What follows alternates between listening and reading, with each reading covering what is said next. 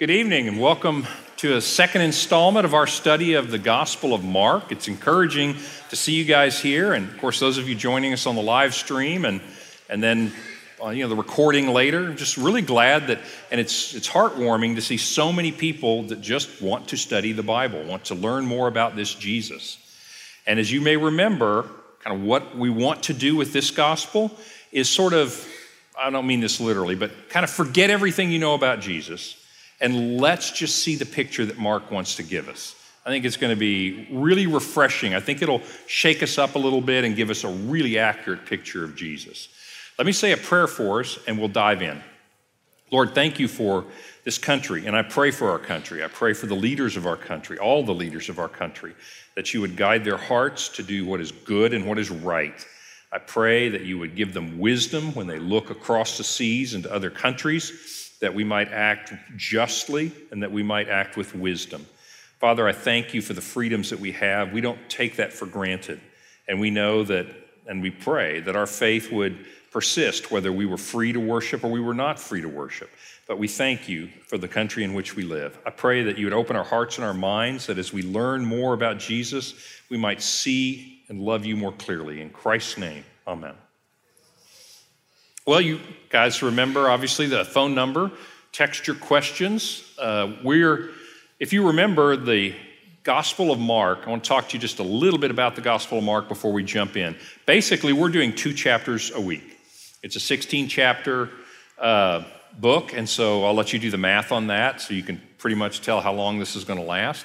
But instead of breaking it up thematically, it just works nicely to do two chapters a week. And we'll be in chapters three and four in this lesson. But that way you can read along, you can think about it. I like to get your questions. If I don't answer it, I would, you know, in the lecture, I'd love to answer as many as we can anyway of things that you think will either build your faith or things that cause you to doubt your faith. Let's, let's talk about those things. So, the Gospel of Mark First of all, the word gospel, it's a long story, but I'm just going to give you the short version. The word that we use for gospel is a translation of the Greek word that just means good news. And so when you see the Good News Bible, etc., that's where it comes from. It's not a religious word. It's just good news. And in fact, last in our last lesson, I showed you how that word was used in very secular terms about the uh, emperor Augustus Caesar. So the gospel just means the good news. Hey, I've got some, something really cataclysmically big has happened and I need to tell you about it. That's what gospel is. So there are four accounts of Jesus' life, four gospels, four tellings of the good news.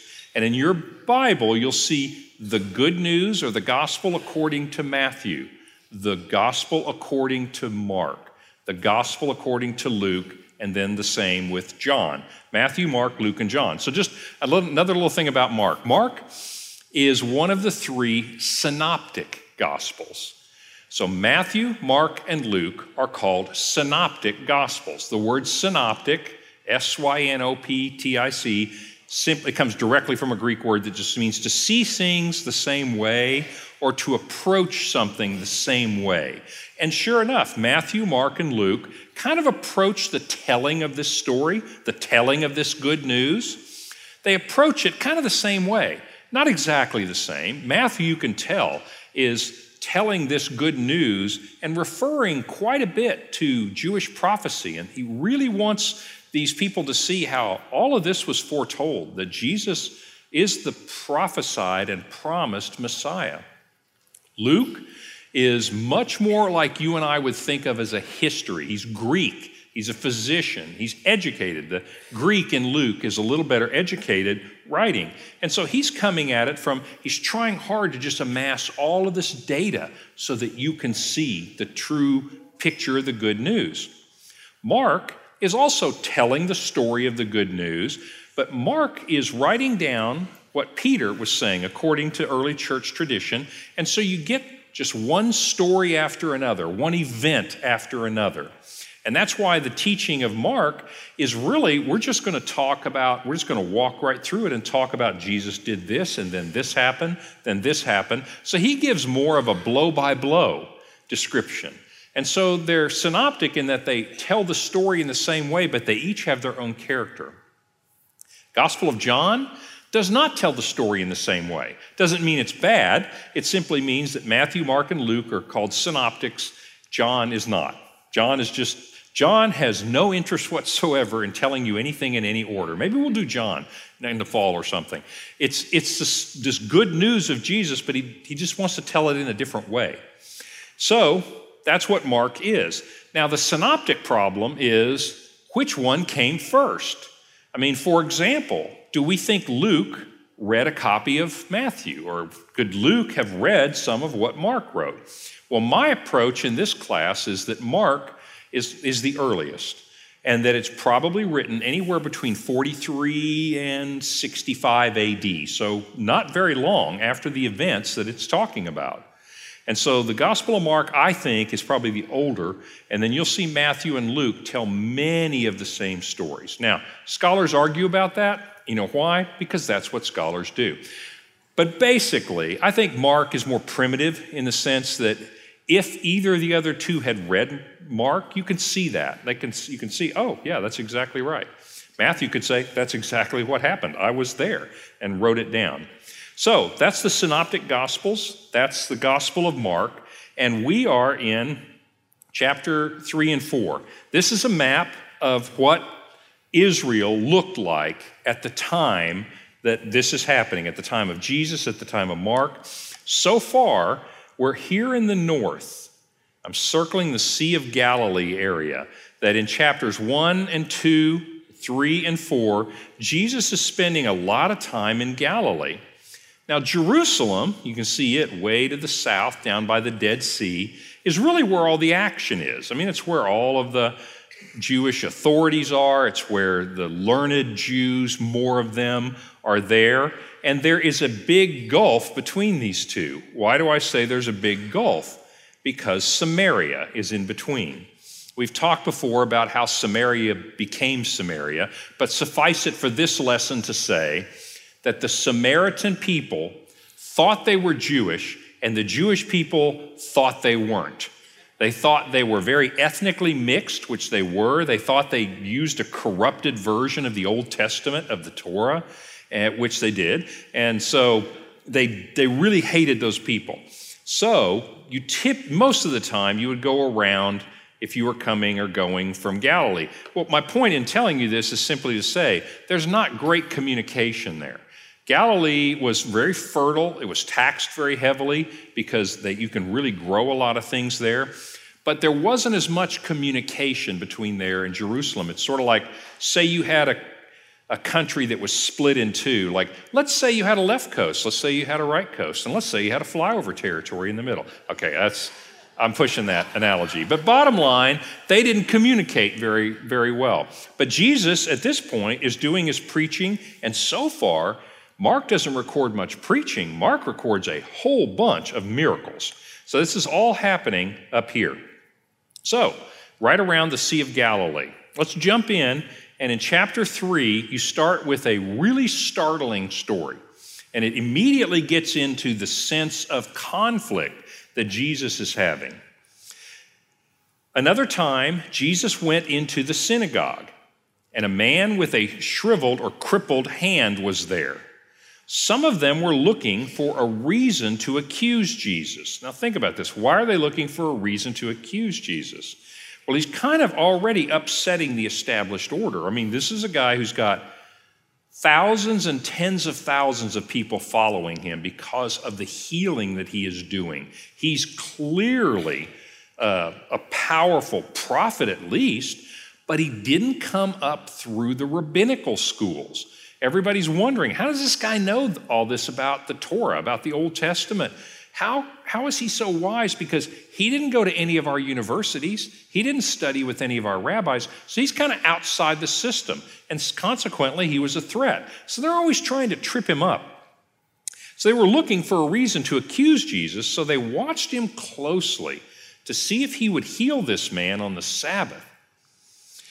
So let's talk about that for a minute. Why uh, we might as well just stop as we go through because I think this will be easier.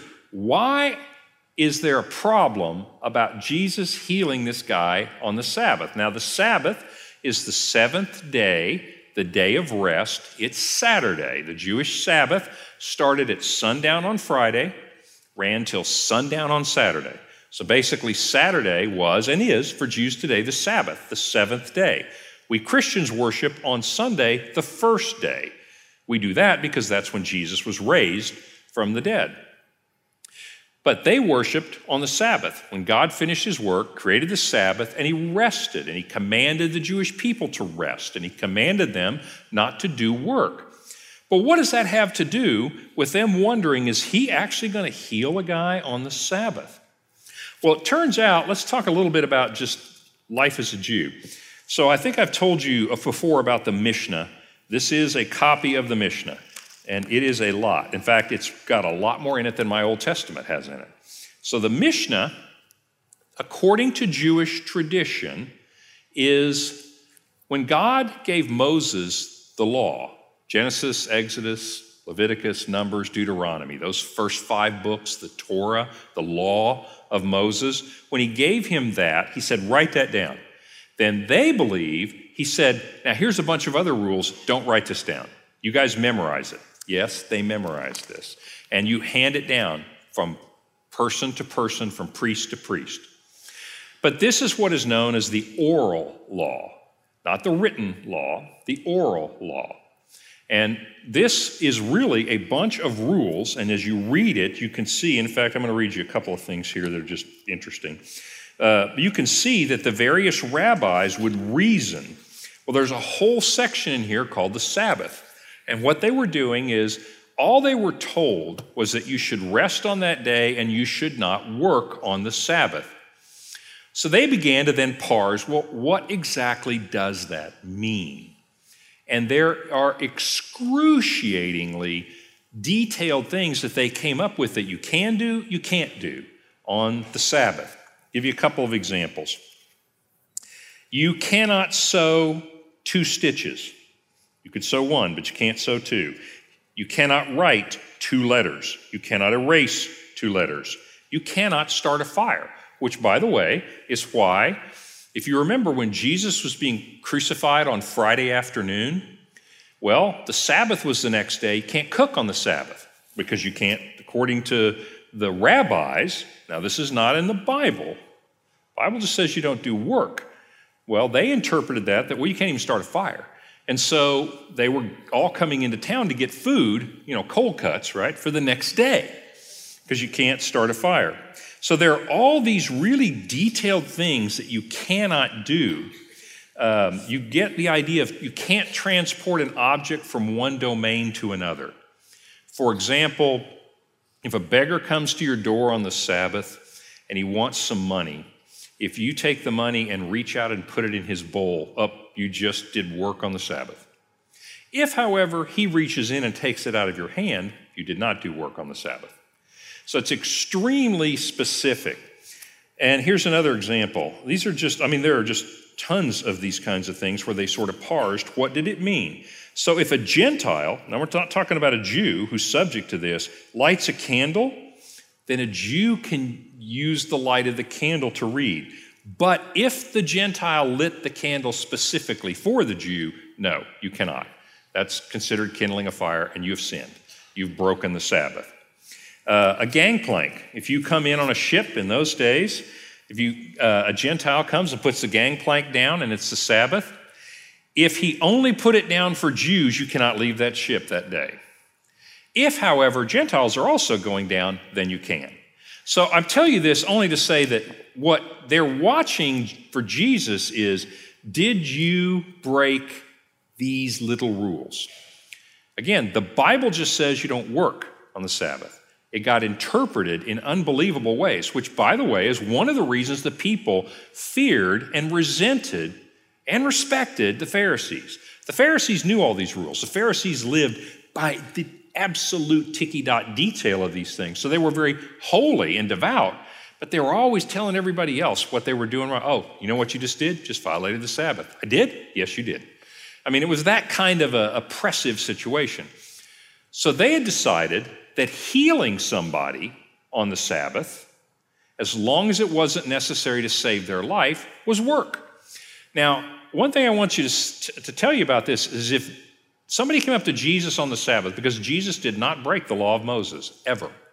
If you came up to Jesus and said, Let's go out in the fields and work a couple of hours because I think it's going to hail and I need to get my crops in, Jesus would say, No, that's work on the Sabbath.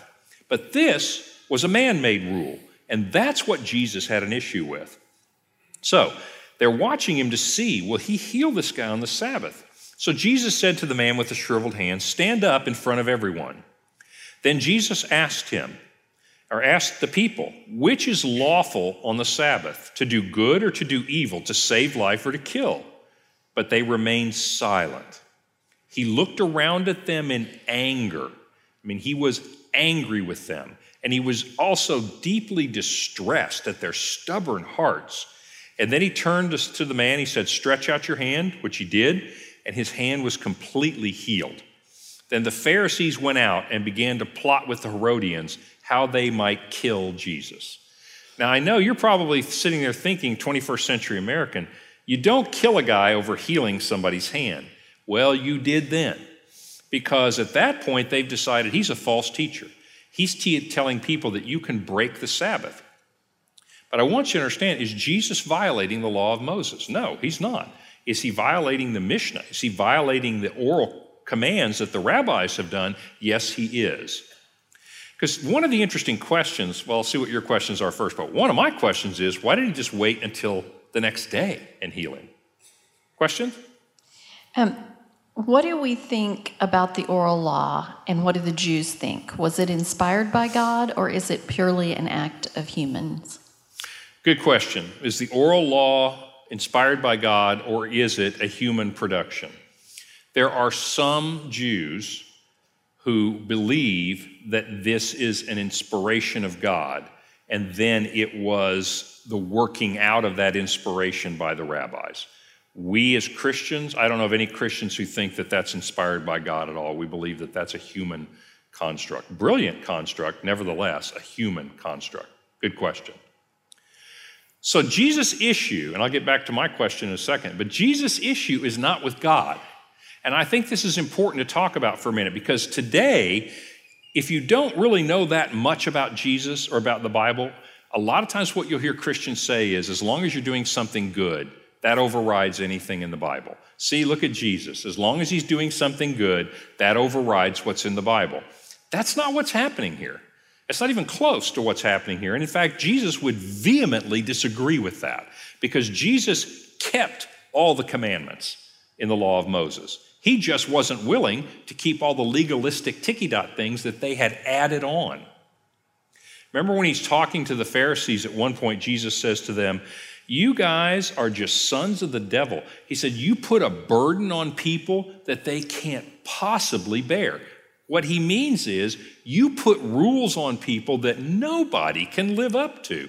And you put way more rules on these people than God put on these people. What Jesus is arguing with is legalism. That's legalism. That says, God says you need to do this, and I say you got to do a bunch of extra stuff. That's actually what legalism is. Insisting that you obey what God has commanded, that's not legalism, that's called faith.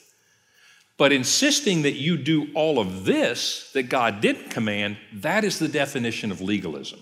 And I think that's why Jesus did this, is he wanted to draw that line. And he said, I'm here to tell you about the good news of the kingdom of God.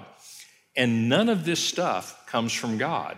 And I think he wanted to make that confrontation right up front. And he, you know, the, when the Pharisees looked at him, one thing you'll never see in the Bible is where they looked at Jesus and said, Oh, you broke one of the 613 commandments in the law of Moses. Never happened. Never even accused him of it. They accused him of breaking their rules, but they never accused Jesus of breaking the law of Moses because he did not. He was obedient to God, but he was not willing to be obedient to this. And that's true for us sometimes too. If we aren't careful, we add on to what God has told us, and it becomes oppressive to people.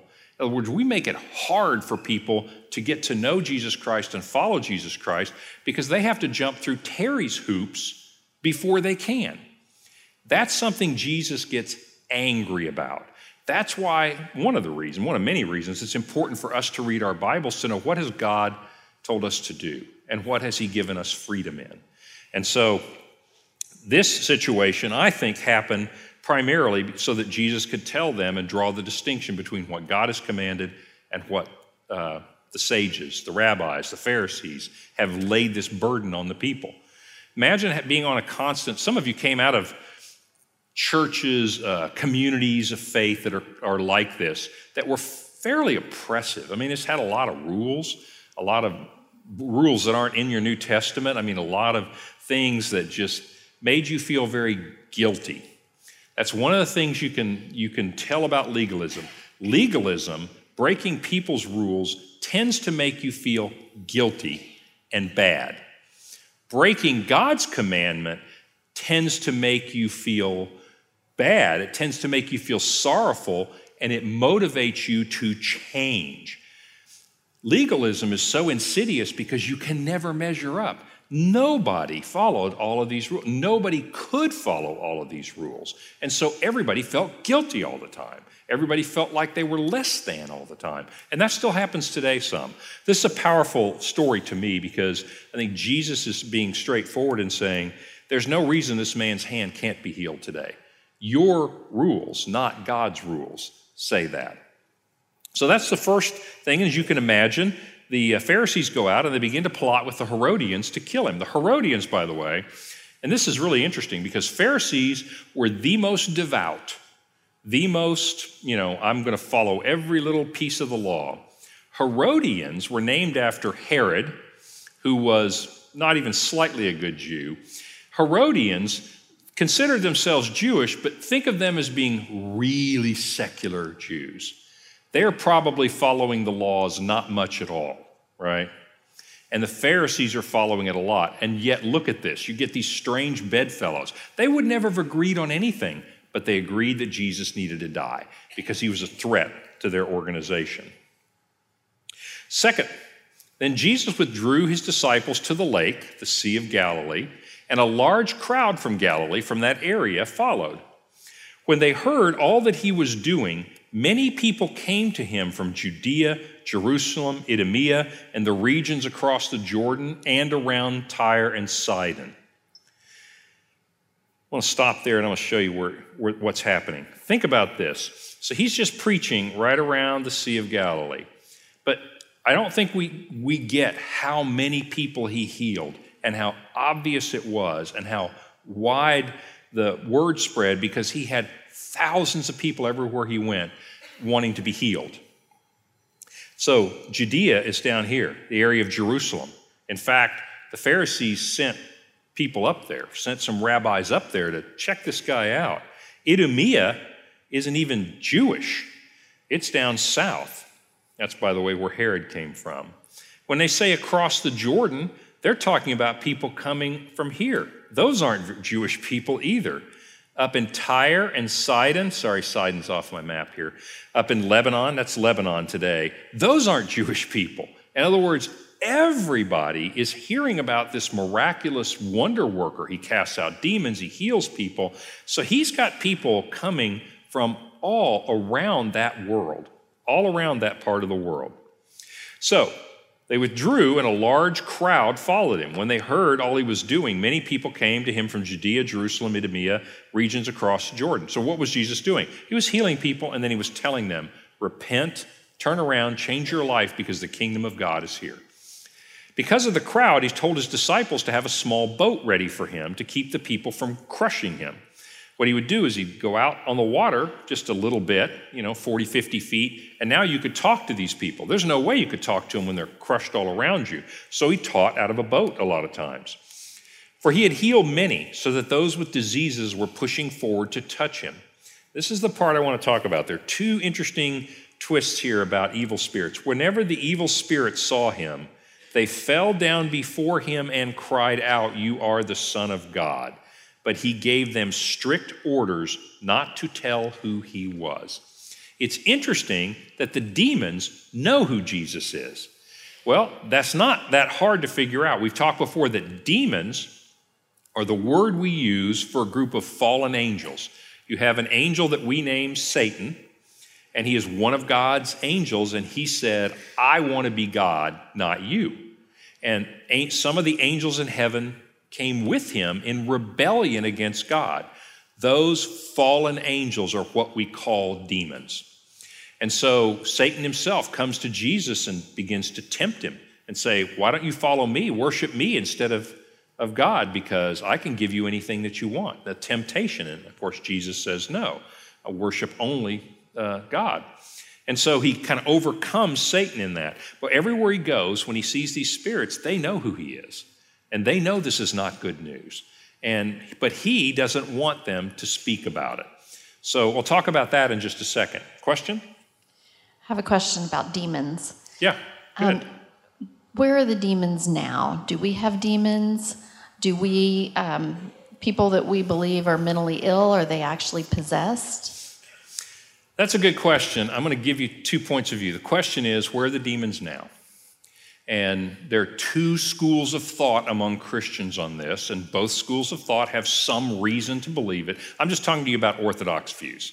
In other words, these view, both of these views can be understood biblically. I don't believe they're both right, but I believe that they're both can be understood that way. But you'll probably find Christians who think of this one of two ways. One is that Satan was bound because of Jesus' resurrection. And there's a lot of reason in the scriptures to say Satan got defeated, he got bound. His, he's no longer, Satan never had the power to do anything here that God didn't allow. In other words, Satan has certain things he can do. He's an angel, he's a creature that lives in a spiritual and a uh, physical realm, and we will be like that in some sense in heaven. We won't be angels, but we'll be beings that encompass the spiritual reality of this world. So, Satan was never had the power, the freedom to do things unless God permitted that to happen. And so there comes a time when Satan is bound and he's not permitted uh, to be active in, in the earth. And some people think that happened at the cross.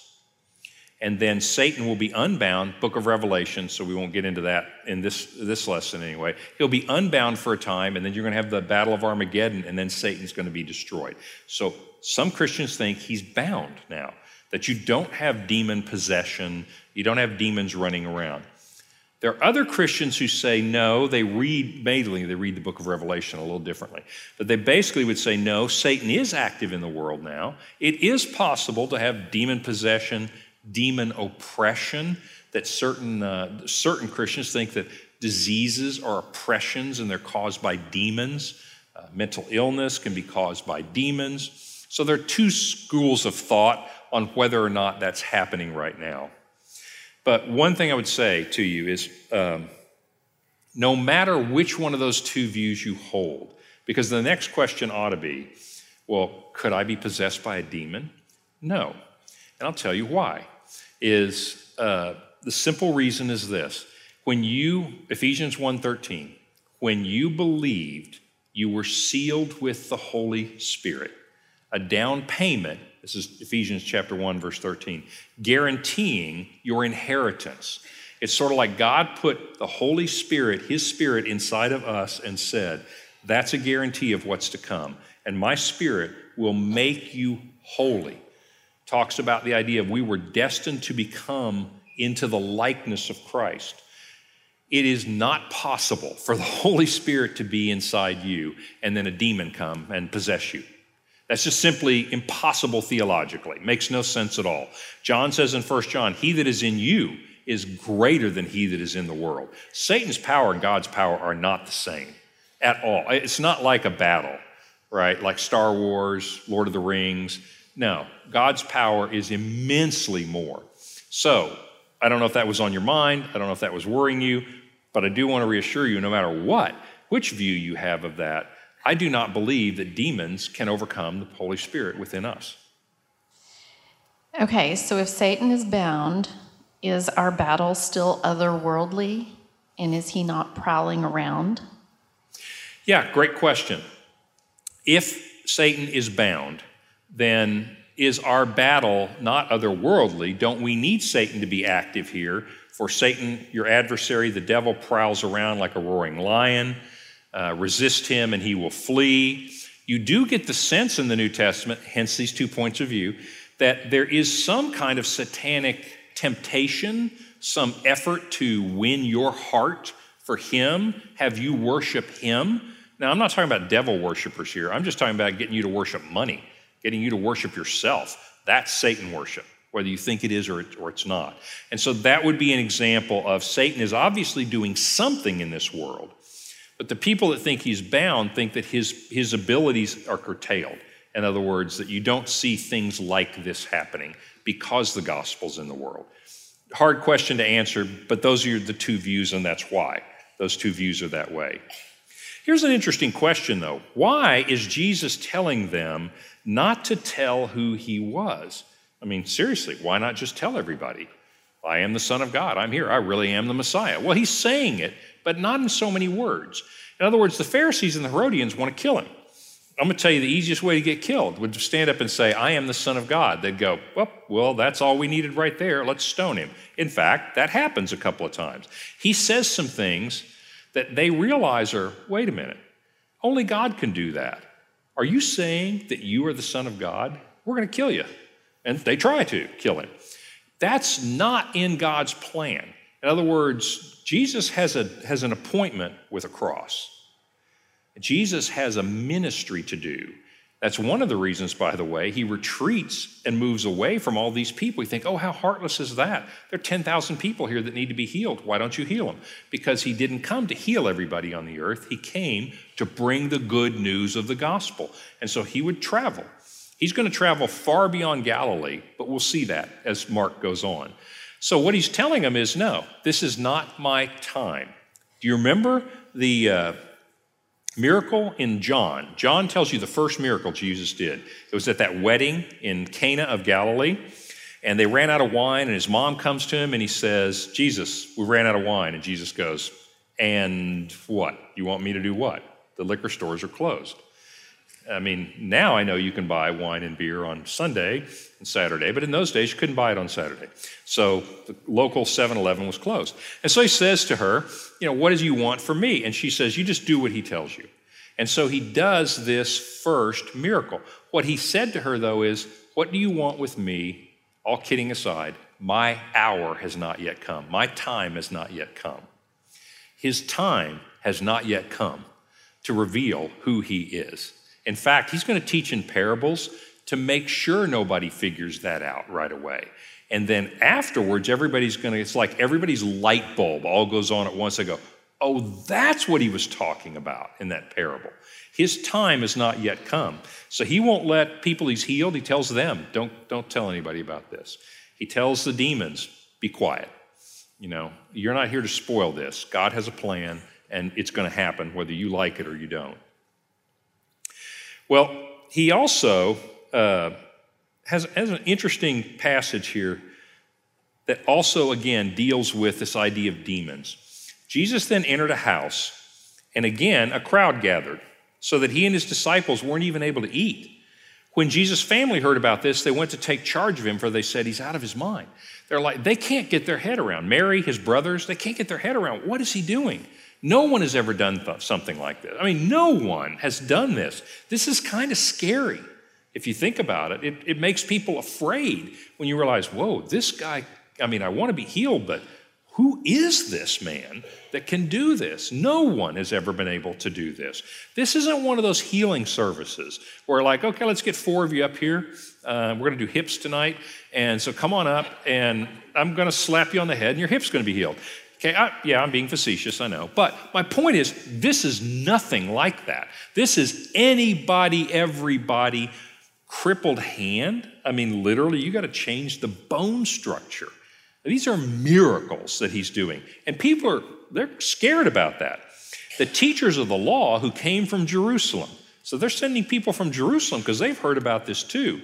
They said, He must be possessed by Beelzebub, by the prince of demons. That's the only way he could possibly be driving out demons because people don't do this, right? By the way, there's a funny little word play on this word Beelzebub. So the Beel, just think of it as Baal. That's the god Baal. And then his name, he was called Beelzebul, which is Prince Baal. He was one of the Philistine gods. But Jewish people have such a great sense of humor. If you just take that L and make it into a B, it changes the meaning of the word from Prince Baal to Lord of the Flies. And it was quite the little twist, you know. They it, it was just get you kind of a thing, like, oh yeah, your God Baal, know him, Lord of the Flies. Yeah, I mean, just it was an, an insulting thing to do, but that's where it came from. They're talking about Satan. He said, For by the prince of demons, Beelzebub, that's another name for Satan, that came to be another name for Satan. That's how he's driving out demons. And Jesus said, That is really makes no sense whatsoever. Look what he says to them. He says, How can Satan drive out Satan? If I'm working for Satan, why am I driving out demons out of people? If a kingdom is divided against itself, that kingdom cannot stand. If a house is divided against itself, that house cannot stand. Where have you heard that before, by the way? It's just a quiz. Yeah, Abraham Lincoln. Isn't that interesting? A house divided cannot stand.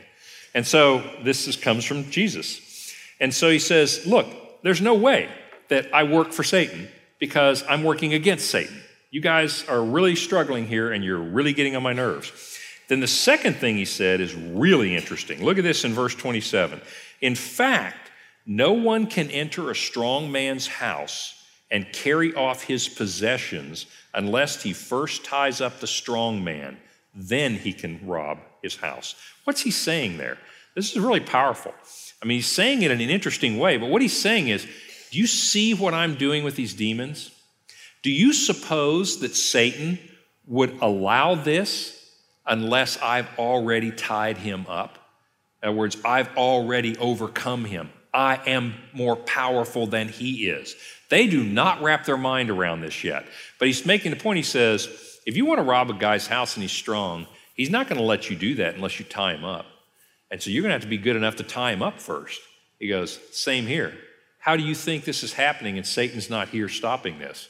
Because he can't I mean, Jesus is making a powerful statement there. And I want you to think of that as a powerful statement too, because there's not only is there nothing physical in this world that can stand between you and the love of Christ, there's nothing spiritual in this world that can stand between you and the love of Christ. So then they said to him, uh, I tell you the truth, though, Jesus says, all the sins and blasphemies of men will be forgiven them, but whoever blasphemes against the Holy Spirit will never be forgiven. He is guilty of an eternal sin. Why did he say this? Because they were saying he has an evil spirit. So I'm here to tell you what the unforgivable sin is. Actually, this text is telling you what the unforgivable sin is.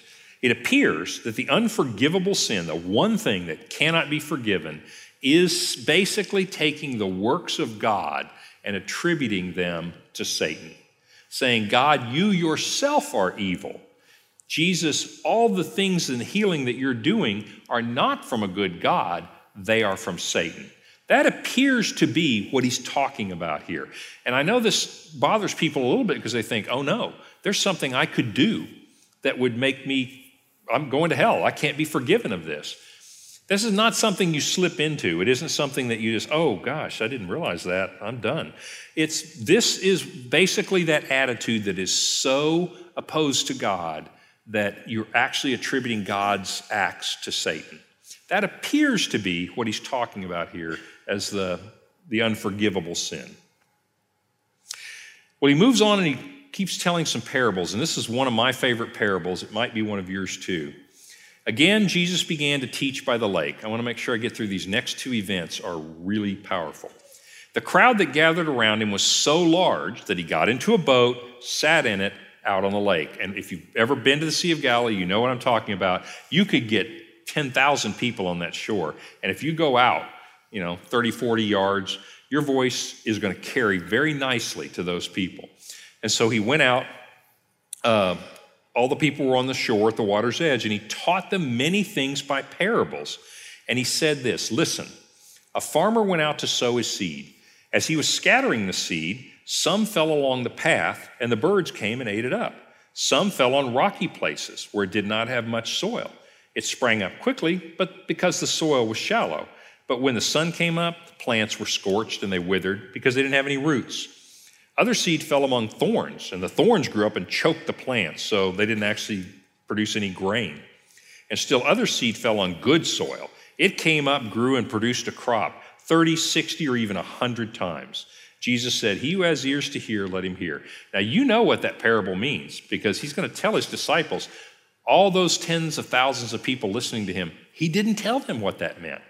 And so you're, you're like, what is he talking about? That sounds really profound, but I have no idea what it is. Kind of like me in certain rap songs. It's like, that sounds kind of profound, but I really have no idea what that's talking about.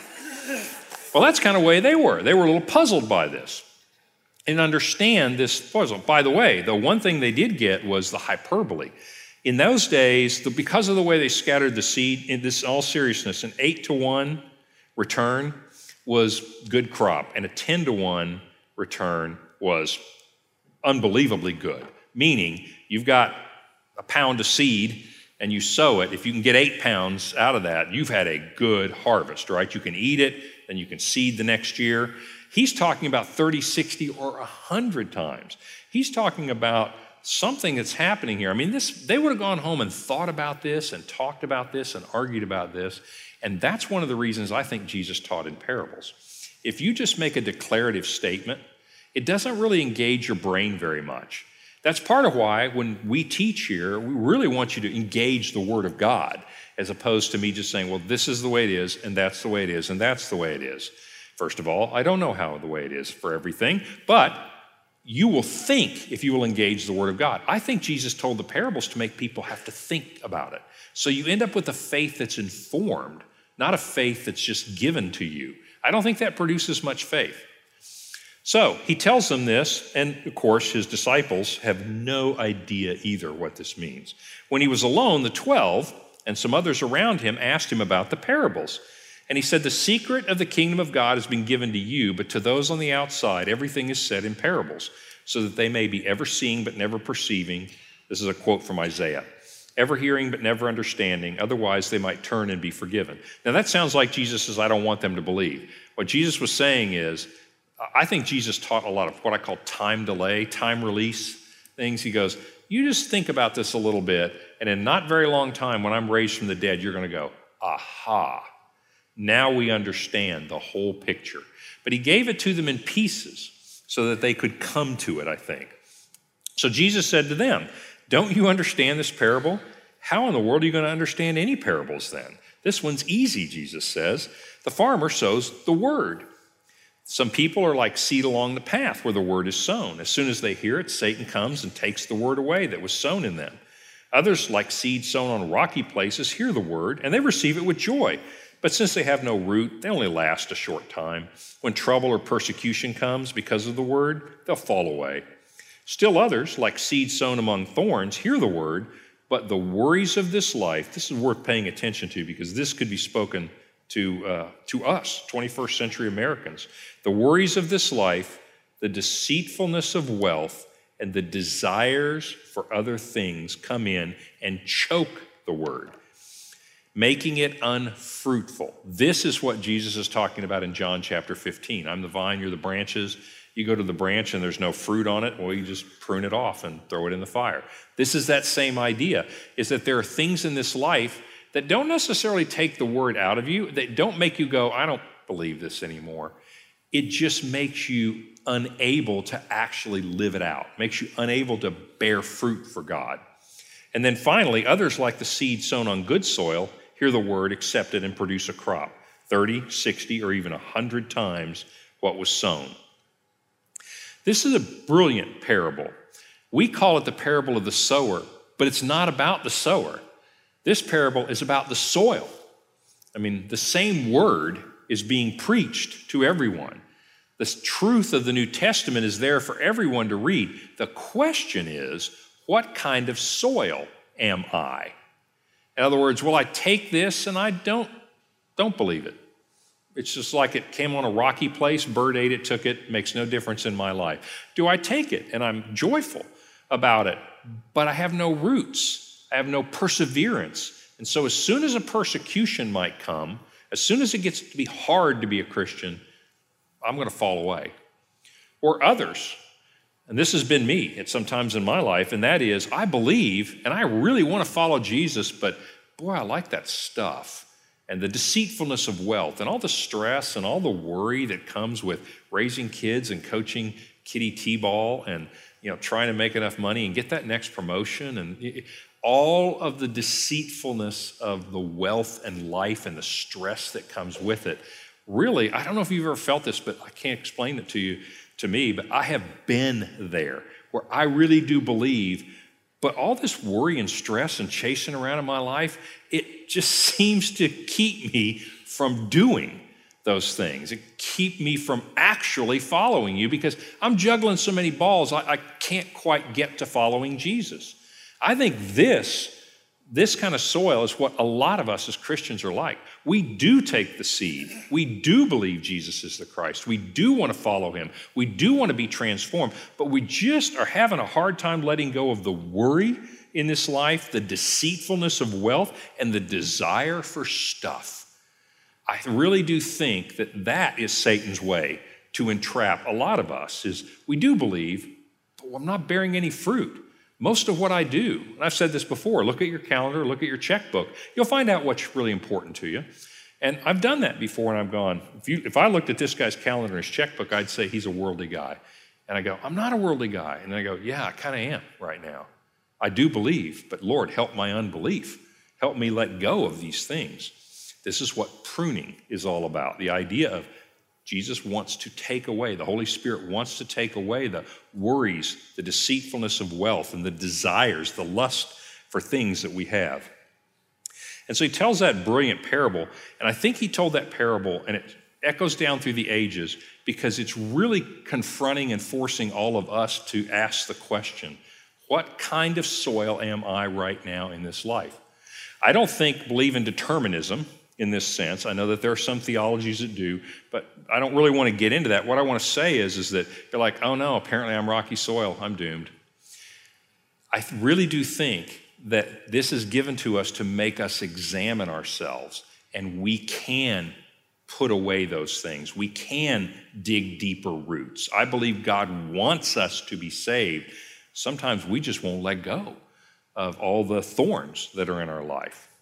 But I like this parable a lot because I think it challenges us. Final story. And this one's interesting because when you put all these together, Mark's really brilliant to do these stories together because they're going to make some sense. He's been preaching over here on the west side of the Sea of Galilee, Jewish area, tons of little villages. He gets into a boat in this next story and he says, Let's go to the other side. He went to the other side. There are not so many Jews on this side. And there are not so many people and so many crowds. There aren't as many towns on the east side in those days of the Sea of Galilee. Jesus is going to get a way to recharge himself a little bit. But watch what happens. This, by the way, I don't think I've told you this, but the Sea of Galilee, uh, I may get this wrong. I'm just doing this out of memory. Maybe like five miles at its widest. I want to say 11, but I don't think that's right. I think about 13 miles. Anyway, it's a big old lake. So this is not that far across by our standards, but if you think, remember I showed you in our last lesson the boats they were in? Oh, yeah, this is not easy to get across, especially depending on the wind. So watch what happens. that day, this is the end of chapter 4 now, when evening came, he said to his disciples, Let's go over to the other side. Leaving the crowd behind, they took Jesus along as he was in the boat. There were also some other boats with him a furious squall came up. Probably heard this in sermons before, but on the Sea of Galilee, the winds come up and you can get some pretty high waves, but you don't even need very high waves. I mean, small waves will swamp the boats that they were in. They're, they're really not able to handle a lot of uh, turbulence in the water. And the waves broke over the boat so that it was nearly swamped. Jesus was in the stern, sleeping on a cushion. He's exhausted. The disciples woke him and said to him, Teacher, don't you care if we drown? Now, here's one thing I want you to realize this danger is real. These guys are fishermen, right? Several of these disciples are fishermen. They lived on this lake, they know people who have drowned. And so they understand this is a real danger. Because the way Jesus reacts, if you aren't careful, you can think, oh, they were just worry warts. No, they probably were going to die. So Jesus got up rebuked the wind and said to the waves, Be quiet, be still. And the wind died down and it was completely calm. He said to his disciples, Why are you so afraid? Do you still have no faith? They were terrified. Notice that. They weren't happy, they were scared to death. And they asked each other, Who is this? Even the wind and the waves obey him. If you think about it, when you come face to face with God, so there's a great little saying, I believe John MacArthur said this. He said that the wind and the waves outside the boat were a lot less scary than God in the boat. And there's some truth to that. That's a clever saying. There's some truth in that in the sense that when you come face to face with that kind of power, even if it's benevolent, they were terrified like, you literally just made nature obey your will. We've seen you, and think about this we've seen you healing people. We've seen you have crippled legs literally not be crippled anymore. We've seen you do all these things. We've seen demons do what you told them to do, and we are scared to death. So they, they're afraid. This is really interesting because I want to talk about this, but notice the theme that runs through this. When Jesus isn't with them, he's sleeping, they're scared to death. They think they're going to die. And they probably were.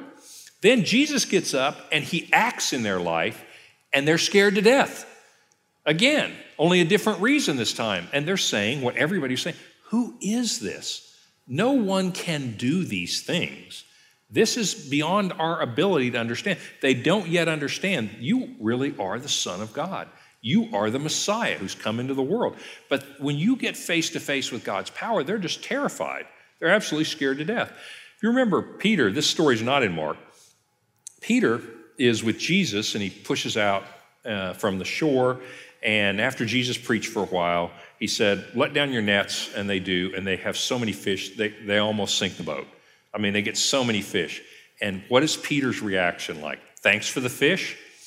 Peter kneels down in front of Jesus and said, Lord, depart from me because I am a sinful man. He's scared to death because now and you're in the presence of that kind of power and that kind of holiness it makes us realize who we are it's like looking in a mirror and seeing not a very good picture so the point i'd like to make about this because i want you to take this away as a kind of a life application is when things happen to you in your life and i don't mean waves on the sea i mean the difficulties and the struggles and uh, you know what those are the anxieties and the worries and the fears in this world you're going to be afraid. And it's okay to be afraid. But your faith over time, as God proves faithful, is going to put away your fear. John, again in First John, is going to say, perfect love casts out fear. Now, that's not an instant thing. And he said, oh, if you really love God, you'll never be afraid our faith, as it grows, pushes out the anxiety in our life and it pushes out the fear in our life. And if you think about living a fearful, anxious life, which, if you look at the statistics as Americans, big old percentage of us do, the answer to that is to grow our faith. That's what he says. Where's your faith, guys? You've seen all this stuff. Come on. Your faith needs to grow, and it will push out the anxiety and it will push out the fear. And so, this idea of clinging to Jesus in your troubles, this idea of holding on to Christ, this idea of prayer, are all ways to increase your faith. Because as your faith expands, the fear and the anxiety and the worry will be pushed out of your life. So, Jesus in this story is saying something, in my view, that is absolutely 100% applicable to us today. You basically, and, and think about the way Mark puts this together. So you're facing a trial or anxiety or difficulty in your life, and you think to yourself, and what they said was, hey, this is too much. And Jesus said, Are you kidding me? You might be afraid, but don't tell me this is too much. You've seen me heal people. You've seen me command demons. You just saw me literally make nature do what I told it to do you can trust that nothing is too big for me to do. That's what I want you to trust. Nothing is too powerful for you. Sometimes things are going to happen to us, And sometimes bad results are going to come, things that are unpleasant for us, pain and difficulty, suffering. We really will all die, right? But some of us will only die once. And so when you when you see this, you have to think to yourself, I don't know how this is going to turn out, but Jesus Christ, there is nothing more powerful than that. My God is able to overcome anything in my life. I knew a guy once, let's close with this story because this really exemplified this to me. And I just pray that one of these days I'll, I'll get to this point. So he was in his 80s. He was, uh, he was not in great health. And he, I don't know if he'd having heart issues or whatever. But I remember seeing him one morning and I said, How'd it go? How are you? And he goes, Well, I had an interesting night last night. And I said, Really? Well, how'd it happen? He said, well, I was laying in bed and I began to shake really violently. And then I began to have a hard time getting my breath, and I was having kind of a spell. And I thought to myself, this might be what it feels like to die. I mean, because, you know, he, I think he probably did die, whatever those things are, but not that night. And so I said, Oh my gosh, what did you do? He said, You know, I thought I'd just lay here for a few minutes and say, Let's just see how this thing wants to play itself out. And like, what? He goes, Well, I thought we ought to just see how this thing was going to go you know, if I was going to die or if I wasn't going to die, but I thought I'd just see how this thing was going to go. So God and I had a chalk, you know, I, I started to pray to the Lord. And I said, Weren't you afraid? He goes, Well, not really. He said, I know my God will take care of me in this life or the next.